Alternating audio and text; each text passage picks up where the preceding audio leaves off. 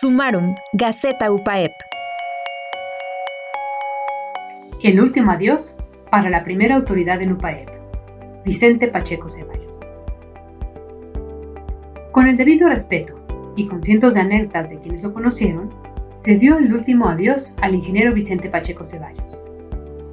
Fue el ingeniero Vicente Pacheco Ceballos, en su carácter de secretario general de la universidad, quien dirigió y coordinó con destacable aplomo los trabajos en la nueva comunidad universitaria en el año de 1973.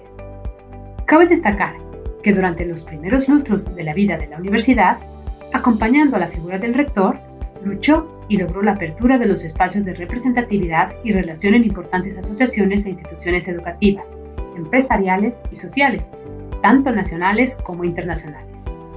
Tal es el caso de aquellas representaciones y participaciones en FIMPES, ANUYES, UDUAL, AMIESIC, ODUCAL, OUI y CONACYT.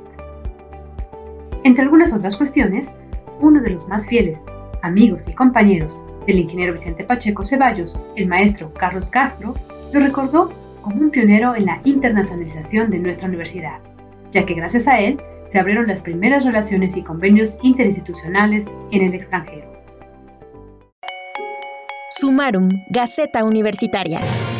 Compartir los principales logros y experiencias generadas en nuestra universidad.